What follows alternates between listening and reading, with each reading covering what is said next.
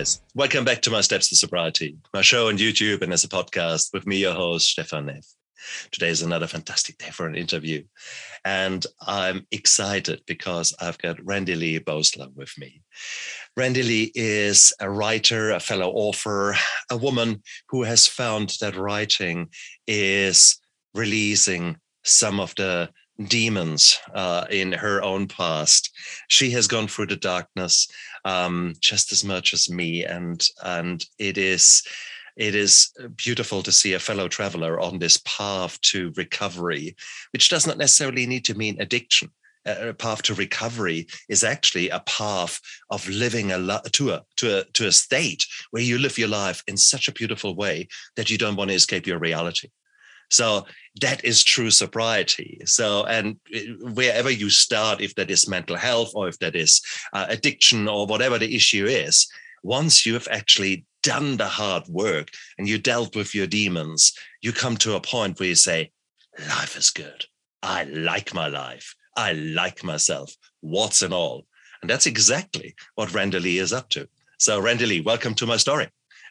Hello, that was an awesome way to introduce the whole thing. I liked it. oh no, uh, storytelling, and that is that is really something that you do well. That you that has helped you in your uh, in your darkness, um, and the writing is something that is so sometimes under underestimated in its power yet yeah. it is so revealing and therefore it's so beautiful to actually to have a fellow author uh, on on board who who can share her journey. And so yeah. i mean you know did you always write or what did you want to be when you were a little girl? I wanted to be a famous actor when i was a little girl. Oh. Um so i guess since i have my own youtube channel i kind of am now. It's a lot easier than it was back when i had that dream Exactly. when YouTube was not a thing.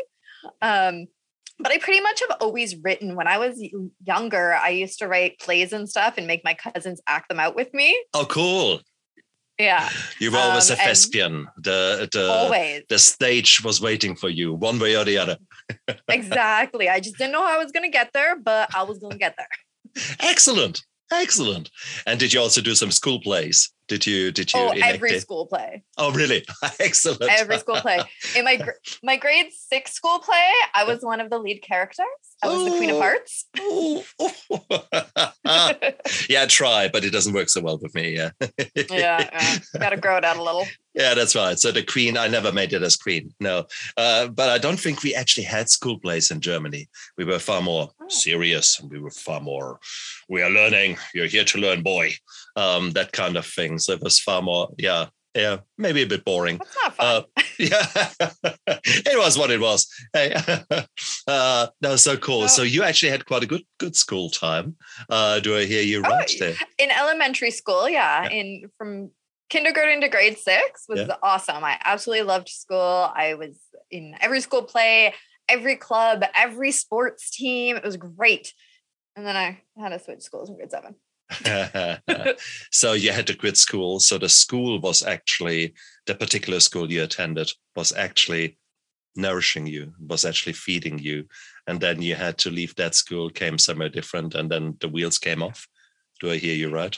Yeah, pretty much. We so the school that I was at, it only went up to grade six. Hmm. And so after that, we all had to go to this other school that hmm. was kindergarten to grade eight. So everybody that was there had already been together their whole school life. Uh, and then you throw in another, well, yeah. our school and another school, you throw them in. And so mm. it was all very confusing and just, it was a lot. It was a big mm. change. Oh, and okay. So how did you deal with that change? So was um, the change to the degree of bullying or was it just confusion? Um, well, I had already had a little bit of bullying in grade five.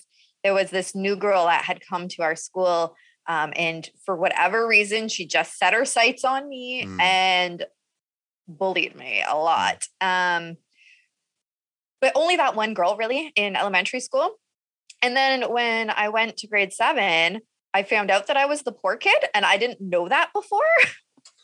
so all of a sudden, my clothes from Zellers and Bi-Way Um, they were no good. My secondhand thrift store clothes, they were no good anymore.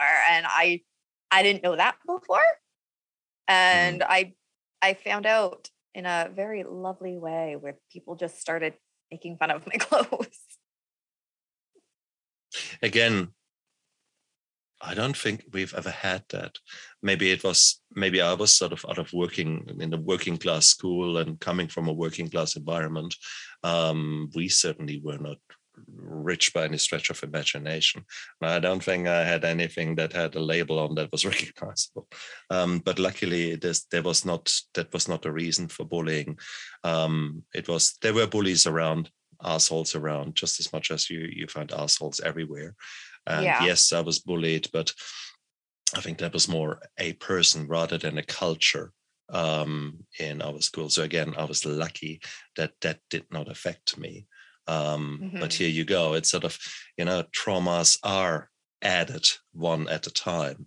And for yeah. some of us, unfortunately, they start very early and they change your core beliefs and they change what you what you tell yourself those little bloody lies that you come up with that oh, make so perfect sense when you're eight or ten and they stick with mm-hmm. you until until nowadays and you think what the hell how do i respond why does this person yeah. trigger me so much yep that's where mm-hmm. you're coming mm-hmm. in but we're fast forwarding here already so here you were at school a uh, bit of bullying but ultimately swap off of uh, schools um, things became more challenging. What happened then?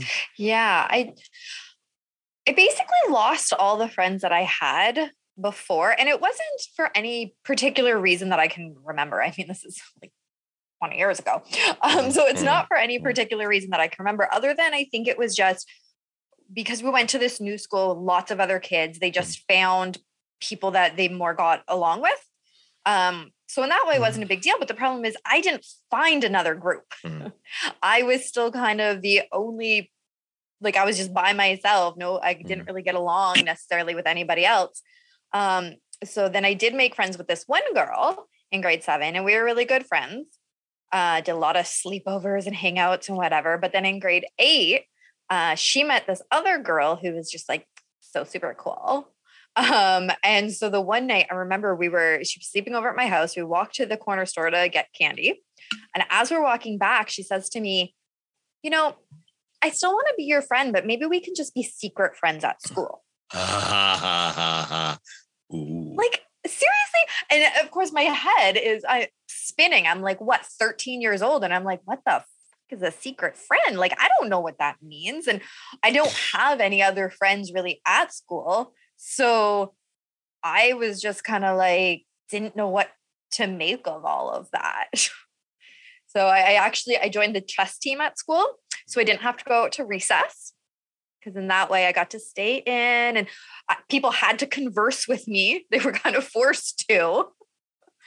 um, and uh, yeah, all the people that were on the chess uh, like chess club, we didn't become friends necessarily, but none of them were mean. They were all sort of Good. like me, just sort of the outsiders. Mm. Which is bizarre. Ultimately, it's such a fucking cliche, um, and it's just so bizarre. It is. Uh, what's wrong with chess? Number one, and number two is does that mean that uh, if you're maybe a little bit more strategically thinking, that you're punished? You know, what does that say about the society um, yeah. and its values? So Okay, but that's another story. That's a complete exactly. um, so okay, so chess. Uh, was that your rescue, or was that actually just a nice pastime? It was just pastime. Yeah, just keep nice. me keep me from having to go out on recess and stand yeah. by myself. Good idea. Good idea. But also worked really well in the winter too, and. Uh, yeah, but of course, uh, chess lays the foundation of a certain type of thinking, which comes yeah. quite handy actually when you want to create story arcs and when you want to create yes. maybe overreaching kind of stories in a book or tell a story in a different way. Yeah. So you inter- think like three steps ahead. Exactly right. right. Exactly right. Oh, good on I you. Never thought of that before. Yeah, it, well, it it, it helps.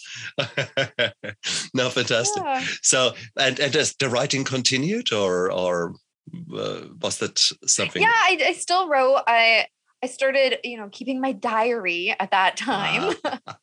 um, and I was writing, still writing plays.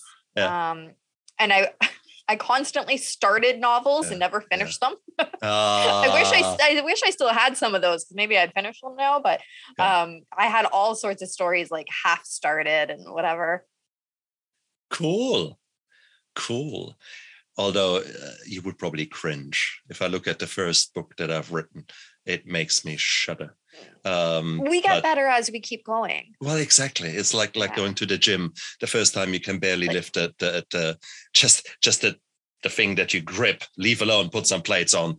Yeah, exactly. so, okay, the bar. That's what that was the word I was looking for. No, it is what it is. Um, cool. And then, how did your life continue? So school finishes. Um, so yeah, grade eight, graduate, and then I go to high school. Um, so for the first semester of grade nine, I went to what was supposed to be the artsy high school. Like that is how they promoted it to everybody. Mm. All of like you still have to take your math and English, but everything's going to revolve around being artsy. Mm. So I was like, okay, perfect. I'm I'm artsy. I want to do be an actor. I want drama class, whatever. Mm-hmm. So I went there. It was not like what they said it was at all. Um, so it was I, I, mean, I did meet a couple friends there, so that was nice. I had a, a few uh-huh. friends there, yeah. but and it was great because that school there was like me and I think one other person from my old school that went there. Yeah. So it was basically an entire fresh start. So that was great. But then I go and the school it was nothing like they said it was going to be. It was more like just a regular high school, not artsy like they said. Yeah. And in order for me to get to that school, I had to take the city bus at 6:30 in the morning, which was the very first bus available, down to my bus stop and then wait for another half an hour for my school bus to come. So it was like it was a lot in order to go there and it wasn't like what they said it was going to be. Mm. So I ended up switching um in for second semester and I went to um I ended up going to the school that everybody else that I was at school went to, which I tried really hard not to go there, but the way that it works where I live is you have to go to the school in your area mm. unless you can think of a reason to go to a different one. So the reason I got to go to Niagara District, or yeah, Niagara District, was that what it was called? It's closed now. Anyways, mm. the first school was because it was supposed to be the artsy school. Mm. So that's why I was allowed to go there. So then after that, I should have went to Thorold, but I really didn't want to go there. So I said I was going to uh, Sir Winston because I think it was the music class they had there and they didn't have at Thorold. I think that's what I said. So I tried, so I used that so then I could go there. And try this, try that, and nothing really panned out. Does it sound a bit like that? Uh, yeah. So I, I, I even I got did get into Sir Winston, and it wasn't horrible, except I still felt like a, a complete outsider. One of the friends that I met though at that first school I went to, she also switched. So that was kind of good. So I had her, but that was pretty much it. Like I made a few, I would say more acquaintances mm. um, along the way, people I could chat with here and there. Mm. But I often would eat lunch just in the hallway by my locker. Mm. Um, I wasn't on any of the sports teams, didn't join any of the clubs. I just didn't feel like I fit in anywhere. Mm. And there, there wasn't any direct bullying there, just more this ultimate feeling of not fitting in. How did that continue? Um, well, that was pretty much all of high school.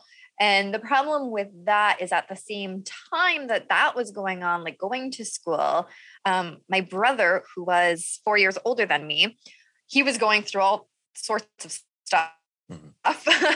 um, at that time, he actually was in jail when I started in high school because um, he had gotten into his own addiction um, as a teenager and he was in and out of jail. So when I was changing schools to go to high school, he was in jail um, at that time. I don't even remember what it was for.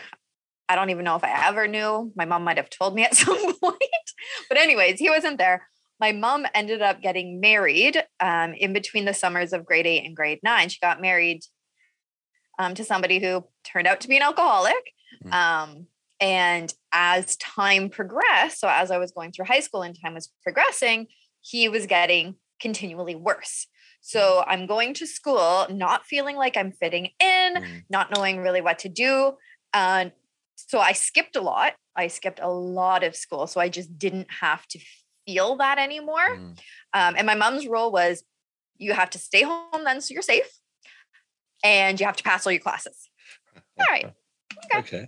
Um, but then I also never wanted anybody to come over to my house to Yeah. see my drunken stepfather to Mm. and eventually when my brother got out of jail to see my brother and being addicted and so it was just really hard even just being at home sometimes i would be hiding upstairs in my bedroom with my cats i had two Mm. cats at the time um crying because downstairs was just a shit show i guess for lack of a better term Mm. Mm. When did you get tempted yourself? Did you get tempted yourself with alcohol? Was it an? um did it? So did- I What did happened? go. I did go to some parties as a teenager. You know, most of us do. Um, and I did drink. Um, did get drunk a bunch of times, but nothing to the point that I really wanted to keep drinking. And I've never done any drugs because I saw the effect it had on my brother. And I was like, I am never like, I don't want to touch anything. Marijuana is legal here now, and I want nothing to do with it because I saw what happened to him.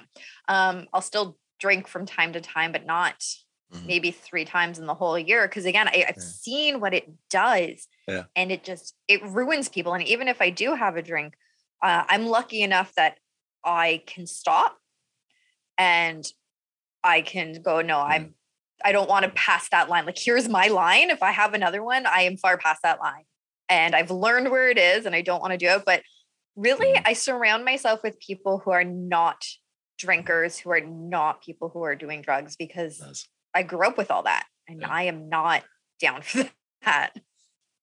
So it's interesting. Here you are, actually um, trying to find your place in life, and you uh, essentially there were no major major traumas. Yes, there was a shit show going on uh, in Yeah. your in your house, and you didn't really feel right in. But it was you were lucky to a degree. You were sort of in a gray zone.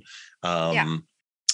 There was you were never uh, sexually abused as a child. These kind of often horrendous. yeah, I was stories. never beat. I always had Yeah. enough food. I always had a roof over my head. Exactly. Like I was very lucky in that way. And um, my aunt, I could go to her house whenever I wanted. I Mm. spent a lot of time at her house in those years. I Yeah. had a I had a mattress on the floor in her house actually, and and a drawer where I kept clothes. um, so I basically had a second home that I Yeah. spent a lot of time at. So I, I was really lucky that way. And my mom, Nice. she did the best she could. I mean, at the time everything was happening, all I could think was, Mom, what the fuck? Mm, Like, why are you worried about your husband? Yeah. Why are you babysitting this adult when you should be worried about your daughter who is thinking of killing herself?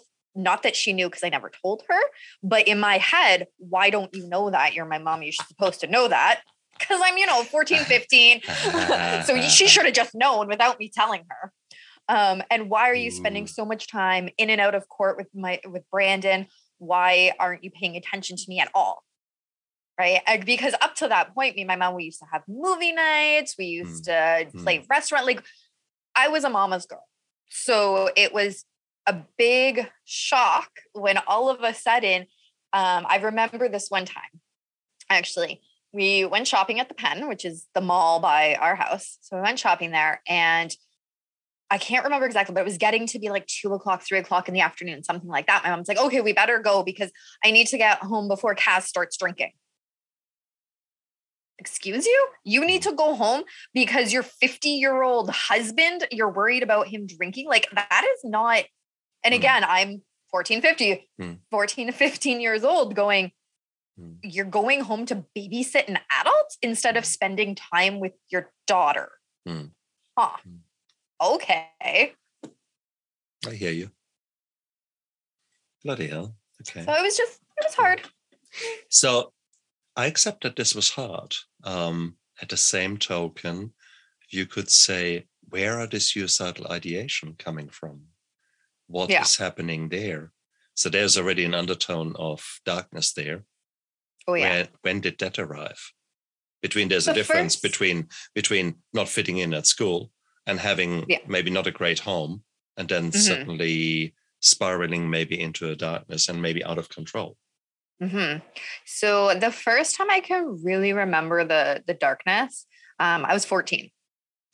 Um, and it was the feeling of aloneness, but it was more more the feeling that I didn't matter. Nobody wanted to talk to me anyways. I had a I had a teacher at school actually tell me I was never going to amount to anything. I hope he got fired. I don't know. Um, but so I'm having that was the only really, really bad teacher. Um, there was a few others that were kind of eh, but he was like bad. Um, and then just again at home, people being completely ignoring me, not, and then I also just I didn't understand life. And I, am not sure how to describe that exactly. Mm. So recently, oh, last year, I finally um, received my diagnosis of autism. So it made a lot of my my life make sense. so when I'm saying I didn't understand life, it was I didn't understand those social cues that most teenagers understood. Like when it comes to say dating or flirting or stuff like that, where teenagers are normally doing those things, I I just didn't get it. I didn't understand it, and so I felt like I didn't fit in, and I wasn't maybe I wasn't person enough. Like I just I shouldn't have been here because I don't Mm. have these skills that everybody else has. intriguing intriguing yet i mean you don't need a, a formal diagnosis to feel like an outcast you don't need, Oh, no, not at all. exactly so it is maybe to a certain degree it was helpful for you with hindsight to maybe explain some of your traits Yeah. and That's made, why I went for it. I mean, it Exactly. doesn't change anything about my life, exactly but it Mm. made things make sense when I look Mm. back. And sometimes that is all what is needed I mean, with my Yes. P- with my PTSD, I only figured that out really two two and a half years ago, something thereabouts. Um, and prior to that, I was blind to it. And once I had the thought construct in my head, once I realized, ah, that's why I responded that that way throughout all my life. Suddenly, it all made sense. So Yeah. yes, it is actually quite good to to figure out how you tick and why you tick that way. So therefore, yeah, beautiful, Yes. beautiful that you found that path for yourself. Okay, cool. How what how was the job situation then later on? I mean, were you uh, how did you continue on your path? You you tried there was the darkness, but Yeah. it school. I mean, how did school finish? Were you good or I, I, I graduated. Because remember, that was one of my mom's rules. If I was going to stay home and skip, I had to pass. So I did. good? My grades were less than stellar, but I did what I needed to do. Um, and then I actually I had moved out of my house uh, in grade 12. Yeah. So it got to a point that I just I couldn't be there anymore. I could not handle the yelling, the screaming. Yeah. Um, Family Children's Services was involved because my brother had um, a baby at the time, and Oh I'm not going to get into that part because that's yeah. not my story to tell. Um, but I just I couldn't handle all of that. Yeah. Um, and actually, so I moved out to my friend's house because she noticed that I was I was on the edge. Mhm. Um, if it would have continued going on that way, I think I probably just wouldn't have been here anymore. Mm. Um, and so, and like my dad was completely neglectful. My my biological dad, he just he used to take me every other weekend when I was a kid. Um, but he'd take me and he'd just fall asleep. So again, he wasn't. There was no direct abuse, but it was complete neglectfulness where I I didn't really have a dad. Like it just that's that's how it was. Um, and he used to say to me, "You know, I love you, right?" No, I don't, because you pick me up, you take me home, and it, I say home. He lived um, with his parents, so my nana and papa, um, who were up the street from my cousins. He would take me back there, and I'd go over to my uncle's house, and I'd see my cousins the whole weekend. Which I mean, as a kid, yeah, I want to see my cousins, but I don't have really any memories of actually doing something with my Mm, dad. Like mm. he took me camping with other families and I again I didn't spend time with him. Mm. So it was yeah, I mm. he didn't want me. My mom didn't want me. Nobody mm. wanted me. There was yelling, there was screaming, there was throwing things. Um, I think the only reason that I never did actually get hit or hit with something was because my mom always sent me upstairs. so she she was still trying to protect me, right? And so she would send me upstairs, and that's where I'd be with my cats. Um, mm-hmm. And so, yeah, my friend noticed that um, in August. We start school in September, so in August she knows that, and so she asked her mom if I could move in, and so I did. And my mom came home the one day, and she saw me packing, and I said, "I'm leaving. I have to go." um i can't be here anymore like i just i mm. can't so i went i moved in with my friend i was there for about 10 months or so most of the school year yeah. most of my grade 12 school year um and by then my mom had finally broken up with her husband yeah and so I, I moved back home for just a brief period of time because again it didn't feel like home living at my friend's house right like that's her family it was good because it wasn't as toxic mm. as my house mm. but again as a teenager you are craving your family you are craving acceptance yeah. and i couldn't find it anywhere mm. um, so i moved back home for a little bit um, just to kind of figure stuff mm. out um, i did get into all the colleges and universities i applied to uh, I didn't go at that time, um, but I got into them. Um, but again, I knew that I wasn't emotionally ready to go off and, and yeah. do that stuff. Yeah. Um, and so I eventually I moved in. So I started working at Subway um, at, at that time. And yeah. one of the girls that worked there, she was about to rent this new apartment, uh, three bedrooms. She already had one roommate. She was looking for another roommate. And I really got along with her well. It was great. So I moved in with her. And uh, I mean, the dynamic there was great. Both of my roommates were really, really awesome. Um, problem is I got pregnant. Uh, so we're not going to go down that path. But eh, so um, I had I had my baby when I was 19. Um, I had moved out of her place. I'd moved in with another friend who was looking for a roommate to help pay the bills. Um, and then I was at my aunt's house watching a movie. And my friend, she comes knocking on the door with her boyfriend, who I later found out was was super abusive to her, and this is mm. why she did what she did. But at the time, again, I didn't know. Um, and she told me, and I had only just moved in, so maybe like a month, maybe maybe two. Um, this is 15 years ago, so yeah. mm. Um, and she knocked on the door and she just told me that I needed to move out. Didn't give me a reason. didn't say, you know, this isn't working out, or you didn't pay me rent, or you leave messes everywhere. Like I was a clean person. I paid my rent. Like I don't understand. Um, and she just she kicked me out. What the hell? So then I was homeless um, homeless and pregnant. That was lovely. My aunt, though, she did let me come and sleep on her pull-out couch. Um, like I said, that was the aunt that I used to spend all my time at. I didn't have a mattress there anymore, but so I slept on the pull-out couch. Um, and eventually, I did find my own apartment. Um, I went at that time. Then uh, Subway had switched owners, um, and so I started working at the bingo hall in the snack, like the snack bar area. Hmm. And so that was all right. And I had my baby. Like I said, I was 19 at the time. And so I went on maternity leave.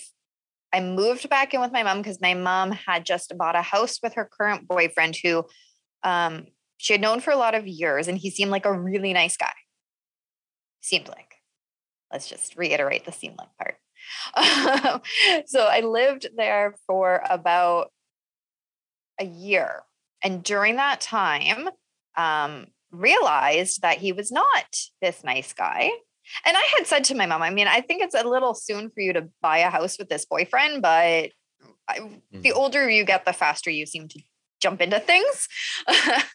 um, and so it turns out that he was alcoholic and uh, did coke.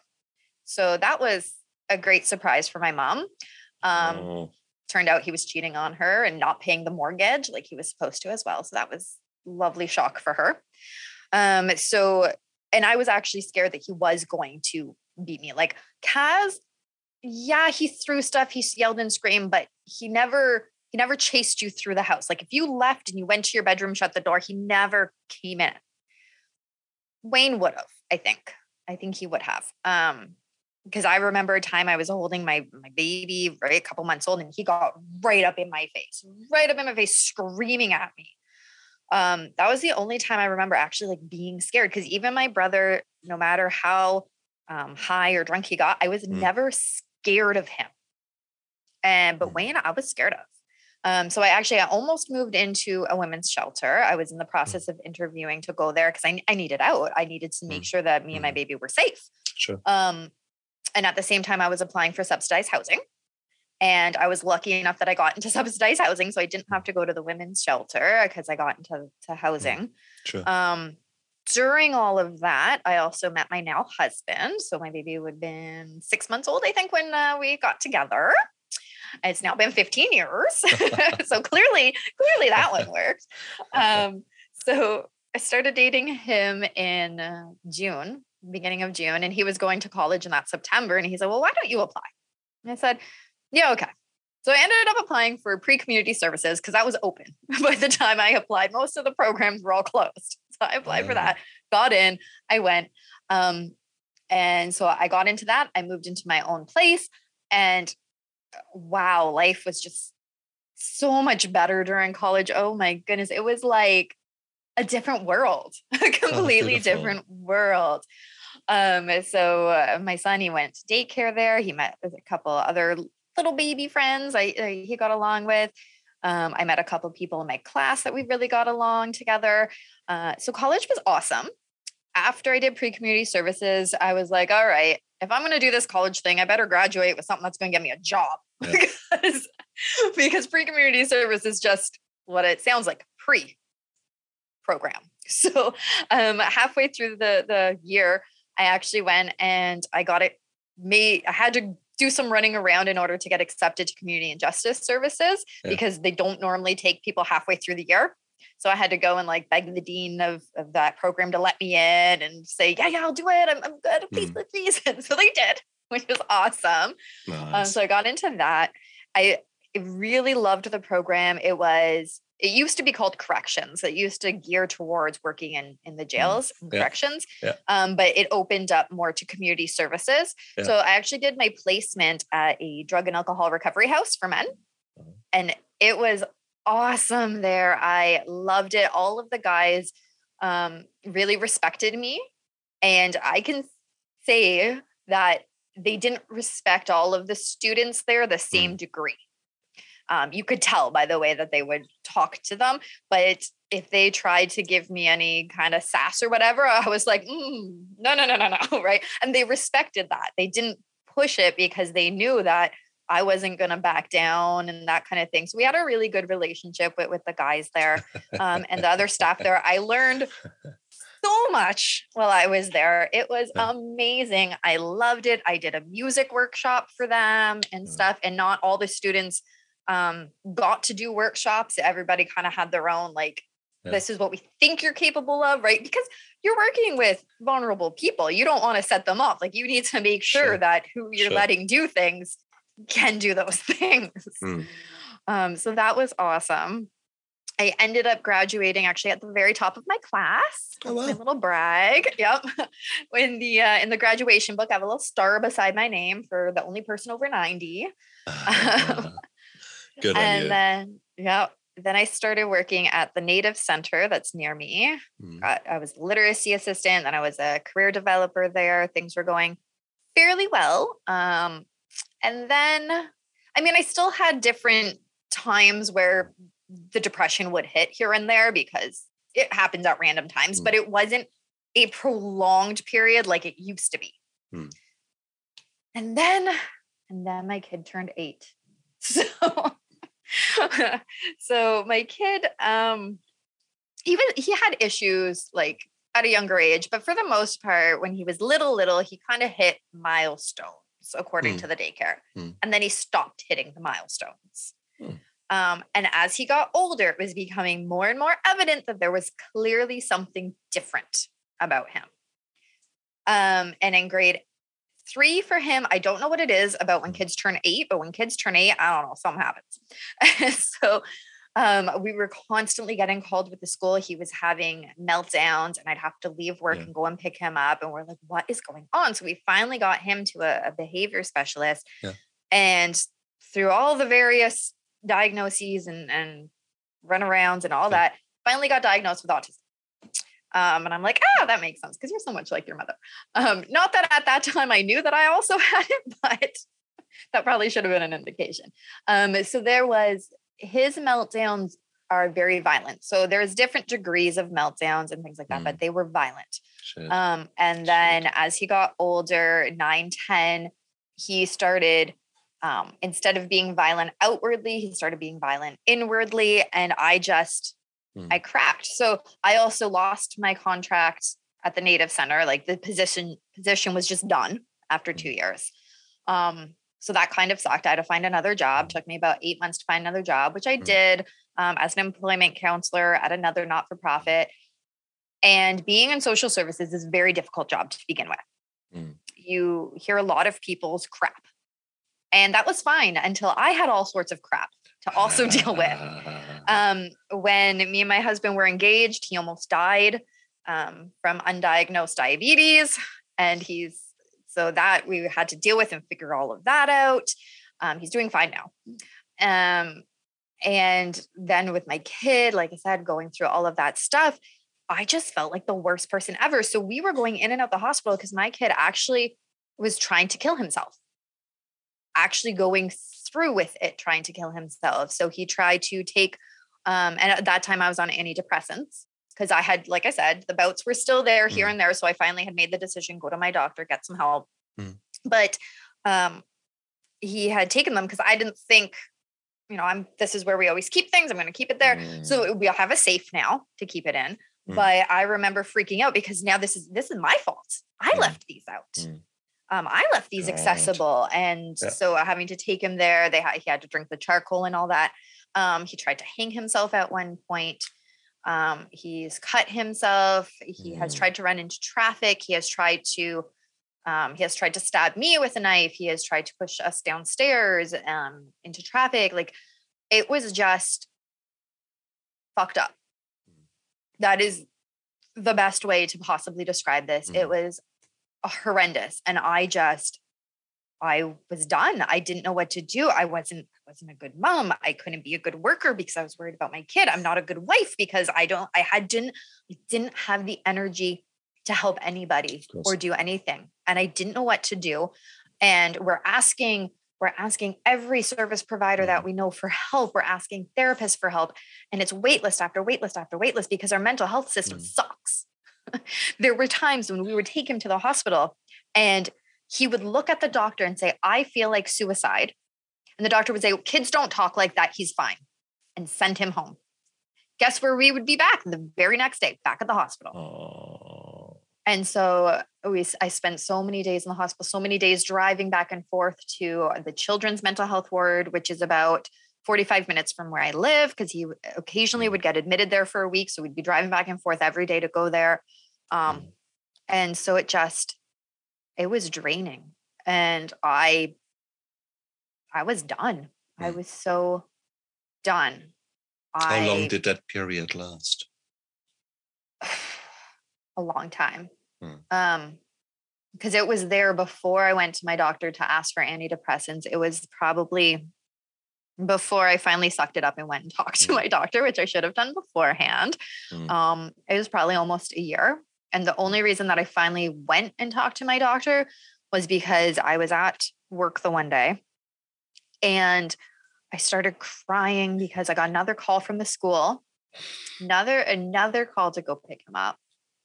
And I'm sitting down at um, with one of my coworkers, Mm.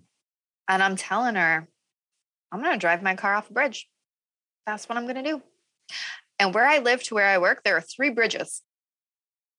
And that was my plan. I was just gonna go home after work, but not really make it home. I was just gonna drive off bridge. It's fine. Because it just I had nothing left, absolutely Mm. nothing left. But instead I went to a doctor, Mm. which is a much better way to handle things. it's Um, very hard. It's very hard for people to to accept it or appreciate that if they've never been in the same place. Yet yeah. when you're in that moment of darkness, that that thought that you will no longer be here comes as a relief. It comes yeah. as a as a oh nice. I can finally rest. I can finally sleep. I can finally yep. the pain is over. So yeah. That, that's that, all it comes down to is you just wanting the pain to be over. Yeah. That's it. How did you escape the pain? I mean, there, there must you didn't do drugs, you didn't do alcohol. what was your distraction? You must. Have... Um, I went to the gym a lot. Ah, okay. um, yeah. obsessively so. Yeah. Um, I did kickboxing. Right. Um, and I went every chance that I absolutely could, leaving my husband at home to deal with our kid, which mm. wasn't fair to him in the least. And yeah. we have we have talked about it since then, but I couldn't do it. Like I mm. I just couldn't. I had to not be home. Sure. So but that's and that's the respite you need, and that's the the self care and the self love you showed yourself. Yeah. Exactly. Okay, that's beautiful that you could find that. That's actually a relatively non-destructive uh, way of coping with that. So for that, I'm so pleased for you that you had that visceral insight somewhere that you actually yeah. made that move yeah. and not just and then, set home. Other than that, um, the not so healthy one was eating tubs and tubs of ice cream. Mm. Yep. Yeah, I'm an emotional eater, and ice cream is my go-to. And I don't get a bowl; I just eat it right out the tub. Yeah. yep. Absolutely. Absolutely. Yep. But the past does not equal the future. The past exactly. does not equal the future. So that was me in my worst times. Um, and anything would actually go. Uh, sugar, yeah, take it. Alcohol, yeah, take it. Drugs, mm. never really. And for that, I'm grateful um, that I never went down that route.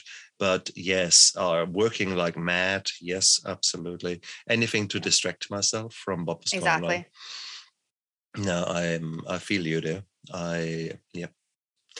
What changed? Um, well, eventually we, like I said, we got the diagnosis for for my kid, um, which was a relief because again, we had an answer, so mm. we get on waitlist. It didn't change the fact that it was going to be hard, but it was a little small kind of reprieve for a moment. Mm. The times when he would be in the hospital for the week, those were little reprieves because mm. I knew he was safe and I didn't have to worry about him.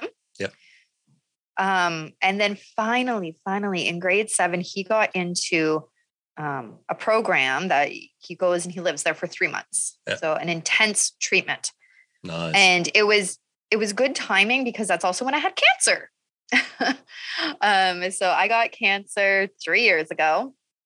And at first, so I went for my regular women routine thing, except I was, um, I can't remember if it was one or two years late going and getting this done because there was too much else going on. I could not mm. go to the doctor. I didn't have time for myself. Mm. Um, so for any women that are listening, do not put that off. Please don't, um, because mm. they came back with some uh, irregularities, and so I had to go to the gynecologist, mm. and he did some more tests, and then it came back as bad irregularities. But they called it precancer at first. It mm. was just it was just precancer. So we're gonna have this little surgery, and we're just gonna take out these little bad parts here, and then we'll be fine. fine. Um, all this while my kid is trying to again kill himself or stop me. All right. And now I'm getting told that I'm dying. Cool. No, totally no, no, it's pre-cancer. Totally Come on, take it easy. But of course, the yeah. voice in your head says, "No, that's it. Now, bango." Exactly. Exactly. And so I'm dealing with already my negative thoughts that I live with on a regular basis mm. on top of everything else. Sure. Um, I go, I have what I call first surgery. Mm. And they say, okay, the doctor will call you in eight weeks and then you'll you'll be fine. They called me one week later. Mm-hmm. When that happens, that means mm-hmm. it's not good. So they called me. They said, "Can you come in today?" Mm-hmm. And I was like, "Oh, my kid had a therapist appointment that day that you know I really needed to get him to, but my in-laws took him, so that's good." And I went and I sat and I waited and I waited and I waited because they were just kind of trying to squeeze me in. And the doctor comes in and he goes, "You already have kids, right?" Uh, uh, I was like, "Yeah." Uh, were you planning on having any more? Well, Excellent. no, my husband had already got a vasectomy. No. Good. No. Good. Okay, that's good. Um, because I'm very sorry to tell you this, but you have cervical cancer. Hmm. and the world just sort of stopped. Like I knew going there, I knew that's what he was going to say because why else would the doctor call me a week after my surgery when it was supposed to be eight? Um, but I still wasn't prepared to actually hear it out loud. Mm. And so I said, okay, well, that's fine. You could take it. I don't need it. You could take it. Just take it. Just, just, and he goes, well, you need to finish healing from the surgery you just had. We can't do it yet. I'm like, okay, but I don't, I don't need it. Like, I, I don't need it. Mm. You can have it. and I just, I kept repeating that sentence. That felt like forever. It was probably only one or two minutes, but it felt like forever that I just kept saying it. um, so I did eventually, about two months later yeah. have what I call second surgery. Mm. Um, and it was a full full hysterectomy. They took mm. everything. Well, I shouldn't say they took everything. They left the ovaries for hormones, uh, but they took everything else, and which was great, except for the fact that for whatever reason, the doctor did not prescribe me antibiotics after this one. I had lots of pain meds or whatever, but they didn't. And normally after a surgery, they would give you the antibiotics to mm. make sure you don't get an mm. infection. Like I had mm. that after my first surgery. They didn't. I don't mm. know why. Um, so of course I got an infection and almost died. Mm. Um, so it was, I think, four days later, and I've never seen my husband so scared in his life. Even when my kid was was on his way to the hospital mm. in ambulance, that wasn't even like this topped everything. Um, even him on his deathbed, this topped it.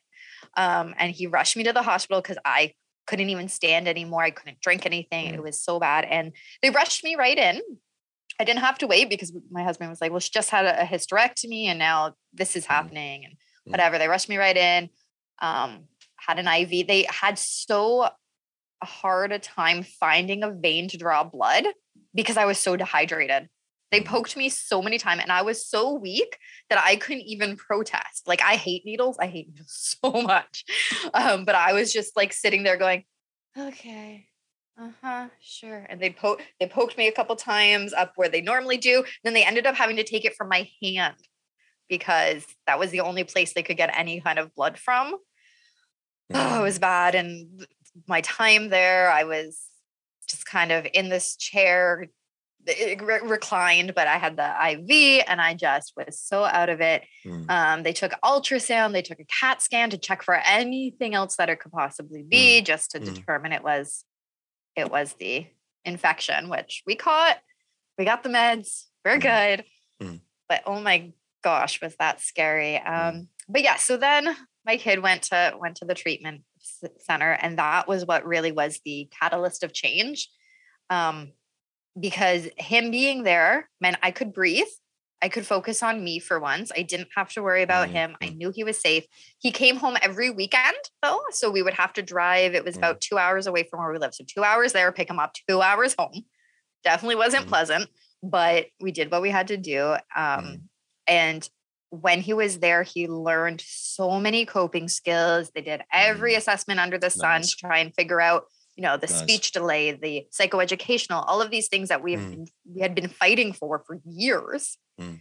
finally got to oh, have beautiful. so then when he came home it was honestly like a different kid and that was now three years ago and he is doing so good now mm. which makes it a lot easier for me to focus on me when i am having really bad thoughts because they mm. still they still creep up mm. um yeah but that's that's my long-winded story. it's but it's important because the trauma does not necessarily always have to come in one big slug but it can yeah. be so many little traumas. And you're That's, just rolling with the punches and you think finally this is over. And you turn around and there are two new things just battering you. And you think what the hell? Yeah. i've just dealt with that. Then you've dealt with that then you've dealt with that. And i had 10 15 years of that. And yeah. i yes i succumbed to alcohol because it was relieving my pain yeah and um, i probably would have too if i didn't have a kid living in the house yeah Yeah. that was the only thing I think that stopped me from doing it because somebody had given us a bottle of wine for our wedding. Yeah. And my kid took it and tried to drink it. And I said, okay, no alcohol in the house. No. Brilliant. Oh, so brilliant. that that kind of saved me. I really think that because mm. addiction runs in my family. My aunts mm. and uncle, they're well, my aunt is a, a recovering alcoholic now, but right. um, you know, it's there. It's it's mm. easy to to yeah. go do that. Um yeah. the other thing that strikes me with your story is that when you got sick, you wanted to live. Yet prior to that, we had so many thoughts of killing yourself and taking your life. Yep. So that's an intriguing, yeah. intriguing thing there. Um, was yeah. that because suddenly you were no longer in control? Was that what was the um, difference? Um, I think so. I you know what? I have never actually thought about it like that before. Uh, um but yeah, I think it was I think it was that I wasn't in control to make that decision anymore, yeah. like you said. Um, and the only reason I never followed through with with driving off the bridge because that was I was hardcore. Mm. That was my plan. Mm. I had picked the bridge and everything. um, because we have a lot of them around me. Like we live by a canal, so um, by multiple canals actually, the old one and then the new one. Um, the only reason I didn't do that was because I felt bad leaving my husband to deal with it all by himself. Mm.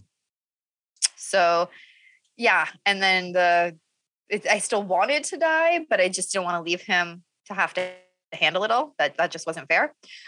and but yeah, when I got told I had cancer, it was wait a minute. Uh, if I'm going out, I'm going out on my terms. I'm not going out on your ah, terms. Exactly. Exactly right. Yeah. How intriguing. Yeah. So what happened then? So first um, of all, um you had actually made that decision. I want to live. Now, yeah. once you make that once, I mean, it's difficult to go against it. Um, so, it, yeah. So now you yeah. wanted to live, but how did you yeah. turn your life around? What happened? Um, so, like I said, my kid going to um, treatment was a big one because that that hot mess of parenting and stuff that was sort of being taken care of. And while he was there, my husband and I were able to focus on our relationship as well. Um, because I mean, when you're going through these things, and Absolutely. a lot of a lot of people with special needs kids, especially, mm-hmm. they don't make it through. It's yeah. it's really hard. Um, so we had to do a lot of talking and yelling and yelling and talking and um, but through it all, through thick and thin, it's been 15 years, so he ain't going nowhere. I ain't going nowhere. Um, but we needed to work on that. We needed to just breathe and having that breathing space. I mm. was able to, you know, even just talk to my friends again and yeah. figure out what do I want to do. So when I had just before I got the diagnosis of cancer, um, or pre-cancer, just before that one, um, I was I had taken a leave of absence. So that was my second leave of absence. Before that, I had taken a leave of absence from work because that was when I was so rock bottom that mm. I couldn't drag myself out of bed to go to work. Mm. Um, so my doctor wrote me off for three months. I went back, I was working part time. And it was about a year and a half later that this all happened. And I was again getting down in the pits and not knowing what the heck I was going to do. Yeah. I mean, I hated my job. I hated going in there. Social services was not something I could keep doing. And my kid had basically got kicked out of another school. He had been to so many schools, like I can't even count how many schools that they have sent him to because, oh, this one will be better. Oh, this one will be better. Mm-hmm. Okay. The thing with people with autism is change is hard. Of and course. now you just keep changing him and not giving him a chance of to course. be anywhere. Are you yeah. freaking kidding me? It's, oh it, it was like difficult it was, for you. It was difficult for you as a yeah. as a person who was maybe not as diagnosed, not as yeah. affected by the personality traits. Um, so and and please, any school, um, any pupil uh, having yeah. to change schools doesn't exactly. Well. So he they had just changed him to uh, alternative education. He lasted five days in that class before he refused to go back to it.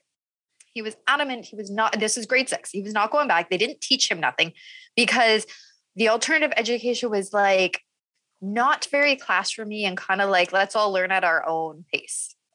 That doesn't work for him. That doesn't yeah. work for too many people on aut- with autism right. or even ADHD. Yeah. Structure is key.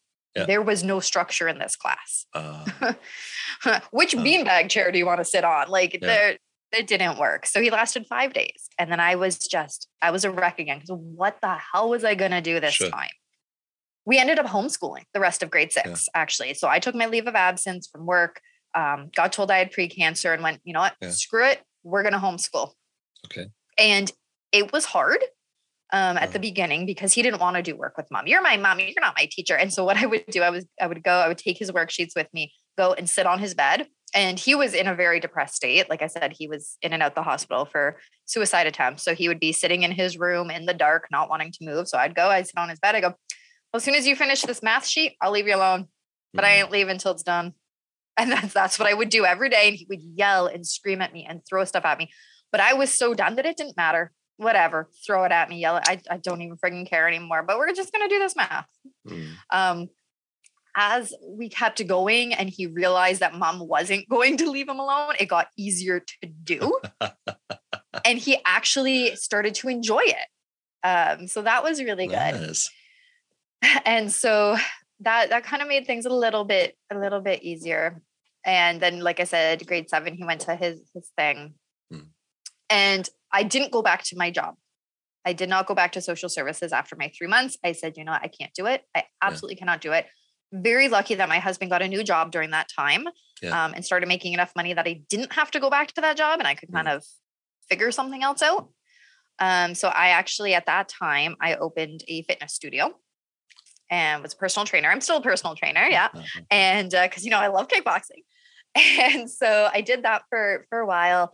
Um, I closed my studio. Luckily, I closed it in 2019 because we had a grandson born um, by my stepdaughter, who is uh, a couple years older than my son. And I closed there because as much as I loved doing it, I wasn't really making, I was just like breaking even. Yeah. And I couldn't do that with the baby in the house. So, um, and there, there was other compounding reasons for that. But um, I started working at the gym that I train at as well. So that mm. that was good. My coach let me go and do that. Um, but luckily, it was just before COVID hit because uh, my tiny little barely started business would not have lasted through COVID. I sure. would have closed anyways. uh, so that was kind of nice. Um, mm. but yeah, and through through all of that, I've been working on all my writing, and because I published my first book 2017, mm. so before I had cancer.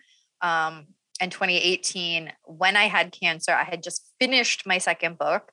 Hmm. Um, so, and then it was a pretty big break between the next book because of just everything going on. I didn't really focus on any of that. I didn't know what I was hmm. doing. And, but then I got back into it. I mean, I always still wrote. I, am big on writing poems to help me deal with stuff. And so I got back into it, and now I think I've gotten like nine books published. so, what does the writing like, give you? Why do you do it? Uh, um, sense of control is the first thing that comes to yeah. mind. Um, I don't have to answer to anybody else. and the great thing about self publishing is you really don't. I don't need to like I I ask um, people to beta read. I will mm-hmm. ask an editor, you know, their yeah. opinion, whatever. But ultimately, if anybody's change is not something that I agree with, I mm. don't have to do it. Mm. Complete control over what it is that I, I work nice. on and what I do. Nice. And I get a creative outlet mm. um, because obviously I'm a very creative person with always acting and whatnot. Mm. Um, so I get that creative outlet and I can do it when I feel like doing it. Mm. It's not nine to five. I don't have to stress myself out over it. Mm. I can just do it when I want to. Mm. And I can work on three different books at once that are, you know, three different ah. styles. If I'm yeah. feeling very childish, I'll write yeah. a kid's book. If I'm feeling, you know, so cool. I've got got those choices. Um, and it it is the best way for me to articulate my feelings.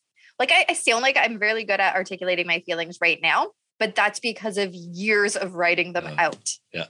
Um, and so when my brother died last year, I forgot that was another traumatic experience, but my brother died last year from his drug addiction. It was fentanyl. Um, and I wrote a bunch of poems to help me through that. And currently, I'm writing a book about him um, and about being being a family member to somebody with an addiction because there are quite a few books and they're fabulous books they are great books um, from people written uh, written by people with an addiction or recovery. There's not as many um, by the family members and the being a family member of somebody yeah. with one is hard oh, so hard. But all mental health problems are essentially family diseases but especially yeah. so depression especially so addiction so both of them i think are on par because mummy has never been the same or daddy or the son and it's just so yeah. destructive uh, because yeah. for those people who love you they feel so powerless they don't know what to do they have got often very little understanding they don't know mm-hmm. where where they can get resources i mean nowadays on the internet it's getting better uh, although now you need to be careful what you're actually reading because some of it is yeah. pretty pretty shit um, but at the same token yeah it is it is a hard journey and again it is the ability to meet others who have been in a similar boat um, mm-hmm. is so so critical and so beautiful when that happens when the connection happens and the, maybe a mom can say wow I feel like you, wow, just what you just shared with the group here um, mm-hmm. is God, you, you you spoke out of my soul. And these are the, yeah. the beautiful things. Did it does it happen to you when you write that your fingers run away with you and you're writing something and your eyes just look down and think, what the hell am I writing? As if they're driven by something. And um, I had that a few times where you just write, write, write, write, write, and you think, what the fuck is coming out of my fingers? And then when you read it, it is a revelation, a revelation typically about yourself, about trauma that yeah. occurred in the past, um, or about another aspect of healing that you had neglected. Um, has that happened to you? Uh, yeah, yeah. That's how most of my stories begin, I think. Uh, most of my non-fictions, they yeah. just kind of begin that way. Right, yeah. And that's and that's beautiful. And that's that's what I certainly did. I had a for a short period, I had a bit of a writer's block. I didn't know what to do. So I did some forced writing. So it doesn't matter what it was, I was just writing it. And that was one of these uh, uh, uh moments when suddenly things came out, in which I thought, what is that? And yes. it's intriguing. It's intriguing. How many words do you write a day? It depends on the day. Some days I don't write at all. Ah, interesting. Interesting. Some days I write like a mad person like correct yeah so um and that's what i love about writing is i i don't have to do it if i'm not feeling in the mm. mood and i know some people i've heard some people say i force myself to write mm. i have but it's never as good as when i want to write fickle fickle um there is of course the the five minute gardener concept if you were to spend every day five minutes in your garden five minutes not one minute less, not one minute more, just five minutes. Set your alarm. And if you do that every day, your garden will look stunning. Things are, are coming and blooming, and you've got food on the table. Um, it's beautiful. So it's the same yeah. thing with writing. So uh, some authors say, uh, write one sentence each day, at least yeah. one sentence. And if you write one sentence, then well done, you've achieved it. And if yeah. you want to write more, then you go for it, man. Um, and that's cool. So I actually like that when I'm in a in a project where I'm actually actively contributing and doing something or writing a chapter. Um, often enough, I'm all out. So, like you, it is you start writing something and you know it's a 5,000 uh, word chapter and when I start writing, yeah, it is suddenly the sun has set and, and I'm still writing and i have yeah. more or less done the first draft in a weekend kind of a thing. And it's exactly just, uh, when it catches you, it's beautiful. Yeah. And that's, and I yeah. think that is so, so wonderful. The power of you putting things onto paper, your own thoughts onto paper can be incredibly revealing about your yeah. own thoughts so that's where the journaling comes in. That's where the, the all the therapeutic use of writing comes in. Do you yeah. have any do you have any strong opinions with regards to writing by hand or writing on a computer? If it is something that I plan on publishing, I do it on a computer because I mm. just don't want to do it twice. Fickle. but I have always loved pen and paper, mm. pencil and paper to be precise. Yeah. Um, I just feel there's more of a connection with it. Mm. So especially poetry. Poetry, I mm. tend to write on paper first because mm. that I'll write randomly, sporadically. It's like an emotion hits me mm. and I have to get it out. Yeah. And so I grab the book that's nearest yeah. me and I put it down and.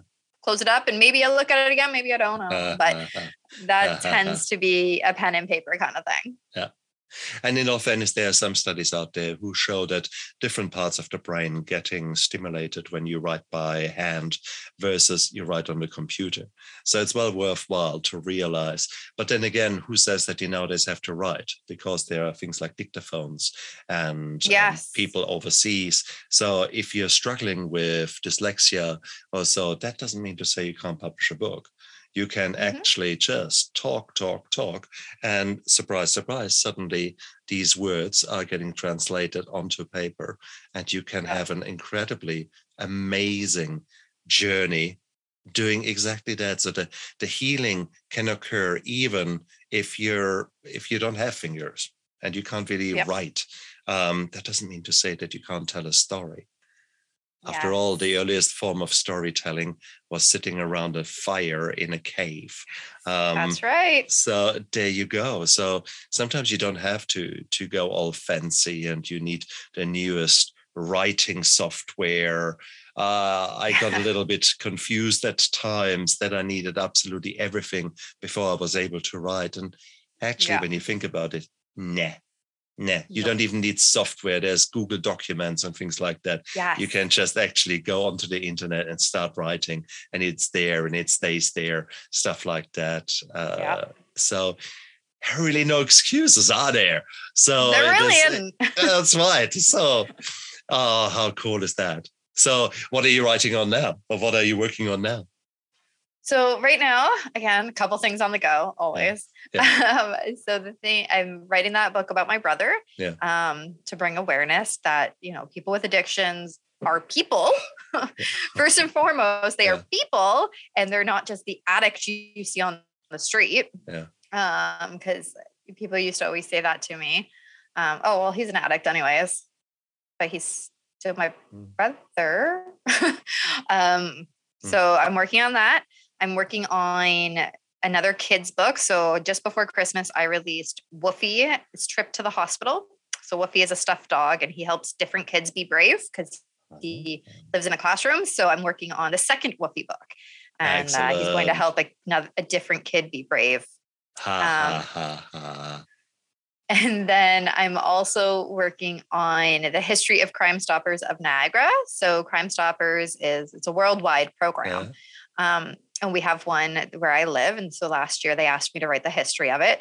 And it's been a very slow process because it's so much research and oh, trying to get a hold of all of these uh-huh, different uh-huh, people. Uh-huh. so, like, I, at this point, I've written all that I can write until I track down some more people.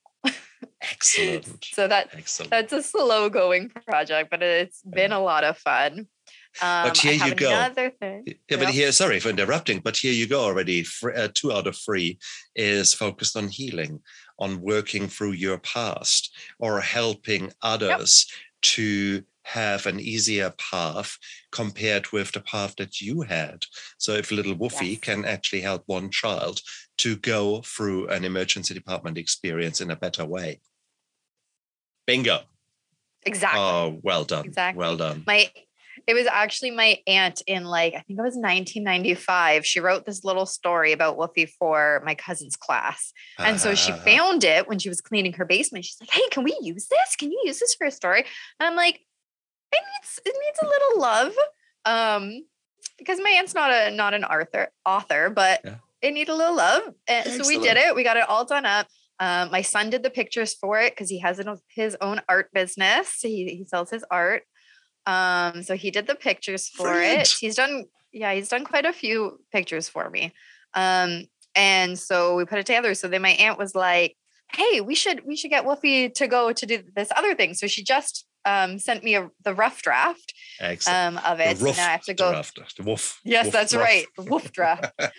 so um, I have to to look at that, and then of course get my kid to get on board with write it with uh, drawing the pictures again for it. Oh, so excellent. Excellent. Yeah, so Are your books available on Amazon or where? Who do you work with? Of course. Of course.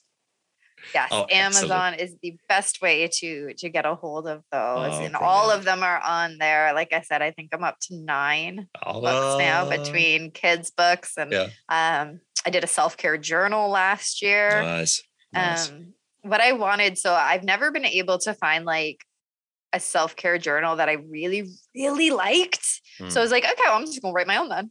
mm, and Very so good. it's it's 365 things Mm. but it's it's with seven sections 52 things in each section so it Mm. has your typical journal prompts Mhm. but then it has fun stuff like mazes and crosswords ah, um, and ah, workouts and ah, recipes Yeah. um, because i just i wanted something totally unique and different and i named it so i had the name before i had the concept for the book be selfish nice. Yeah, Nice. I like. everybody always goes, "Oh, I can't take care of myself," or Yeah. they think it's selfish, and I'm like, Oh, I like. I like. Nice. So I had to, I had that written as soon as it came to me randomly one day. Yeah. I wrote it on my whiteboard. Be selfish. Yeah. No idea what I was going to do with it. Six months later, I finally figured it out. Beautiful. But that only shows that your brain has got the solutions to many of your problems. We are Yeah. not used to asking the right questions. We ask stupid questions. Why me? Or Yeah. why, you know, it is the, the wrong questions, not how can I live a life so abundant that I I can write books. How can I learn to write a book? How can I learn to tell a story in maybe a little bit of a more elegant way or a more and more fitting way Mhm. for what I actually would like to do? Rest assured, Yeah. we're all babies at some stage and we learn things. Some of us are just more stubborn and stick with one thing and and just learn that a little bit better than others Yep. um, and some of us make life uh, make make money with it and that's cool um, Mhm. but that might or might not be the case for you guys you Yeah. guys out there you might go through your darkness and you might actually say well actually let's give that whole thing a meaning and from now on i will actually keep a journal and write that down. And who knows maybe one day this darkness is finished and i will come out the other side. Because guys Yeah. a sneak preview that's what happens okay? So these are emotions and they are waves of neurochemicals sometimes the wave is a big wave and it lasts maybe a few weeks and maybe even a few months but it will Yeah. go away okay so therefore you know just write that down write all that shit down and maybe one day you're going to be on my show and actually tell me how beautiful it was to actually write all those things and and and actually just the moment there you've spelt them out the moment you put actually things into words it's like a power. It's like a a transformation is happening right there in front of you. And that is that is what we all do. We we authors um and we might be crap to start off with. And i'm still probably crap um compared with you know uh, Christian on whatever the, the the cool names at the moment are. Um but it's me. It's my honest and true story. And with each and every thing i write i'm growing and i'm healing and i'm dealing with trauma and that is beautiful that is why I do what I do. That is why I spend my time interviewing guests. That's why I contribute with other authors on their books and vice versa. I've got multi author books that I run, but we are all sharing those their stories. In doing so, we are healing and we are healing others. And that's a beautiful, beautiful journey. So, Yeah. absolutely. So, wow, well done, you. Well done, you. I don't think there's any stopping you Randy Lee, and I don't think that I'll stop anytime soon. so Nope. let's make this world a little bit better, one book at a time. And I think that would be the way that I would look at my future. Yeah. Randy Lee, do you help others? Um, so if someone says, wow, actually, I wouldn't mind giving it a shot. Um, have you helped other budding authors? Um, yes, I have done. I've given some advice to some budding authors. I've uh, edited some other people's stuff for them. Yeah. Um, so I'm always available, always open to do some of that stuff. Fantastic. And guys, look down there into the description of the YouTube video and of the podcast. That's right. You've got all the information for Randy Lee down there. And whilst you're down there, you might as well press the like button and the subscribe button because they're just sort of next to each other and it would be rude not to. You might as well. Uh, yeah. yeah. exactly. Exactly. But more importantly, uh, make the decision to take action. And if the, if you ever wanted to write, if that was something where you thought, yeah, maybe one day, I tell you what, there is no one day, there is today. Yes, right now. Okay. Take some bloody piece of paper and just write and just see what happens. Yep. Or your computer, just write and see what happens. And you might actually lay down an idea that will then from then on blossom because it has it has changed from a dream to something very real. There it is. There, you, there, you've written it down. So now the journey can start. Ah, it's beautiful. I'm excited for you guys. Honestly, I'm excited because the journey is is ongoing. It's a never-ending journey. Um, yes, I misappropriated that title, but hey, um, it is uh, it is nevertheless. Love that. it is our it's our journey. And yeah. Randy Lee, you, yeah, I can't wait to read more of your books. Um, it is uh, beautiful. Now it's it's and the same with you guys out there.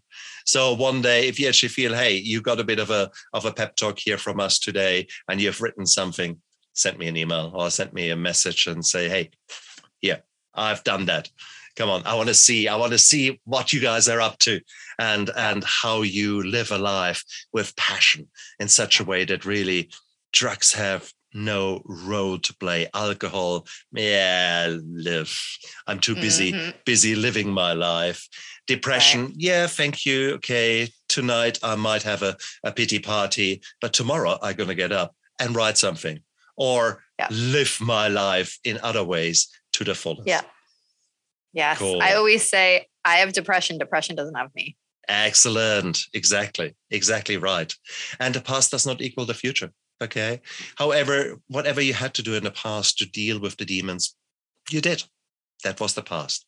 But today is a new day. Right now, you have got the privilege to make a new choice. It's completely up to you. So, you know, choose something wisely and follow through. Take one action step right now when you switch off after you've pressed the subscribe button. Cool. Yes. Randy Lee, thank you so much for coming onto my show. You're an amazing guest. You're an amazing woman. Don't you dare stop writing. okay. Don't you don't plan on it. Yeah, exactly. Exactly. So no, let's make this world a little bit better. One interview, one book at a time. Look after yourself, guys out there, and live with passion. Okay. Bye.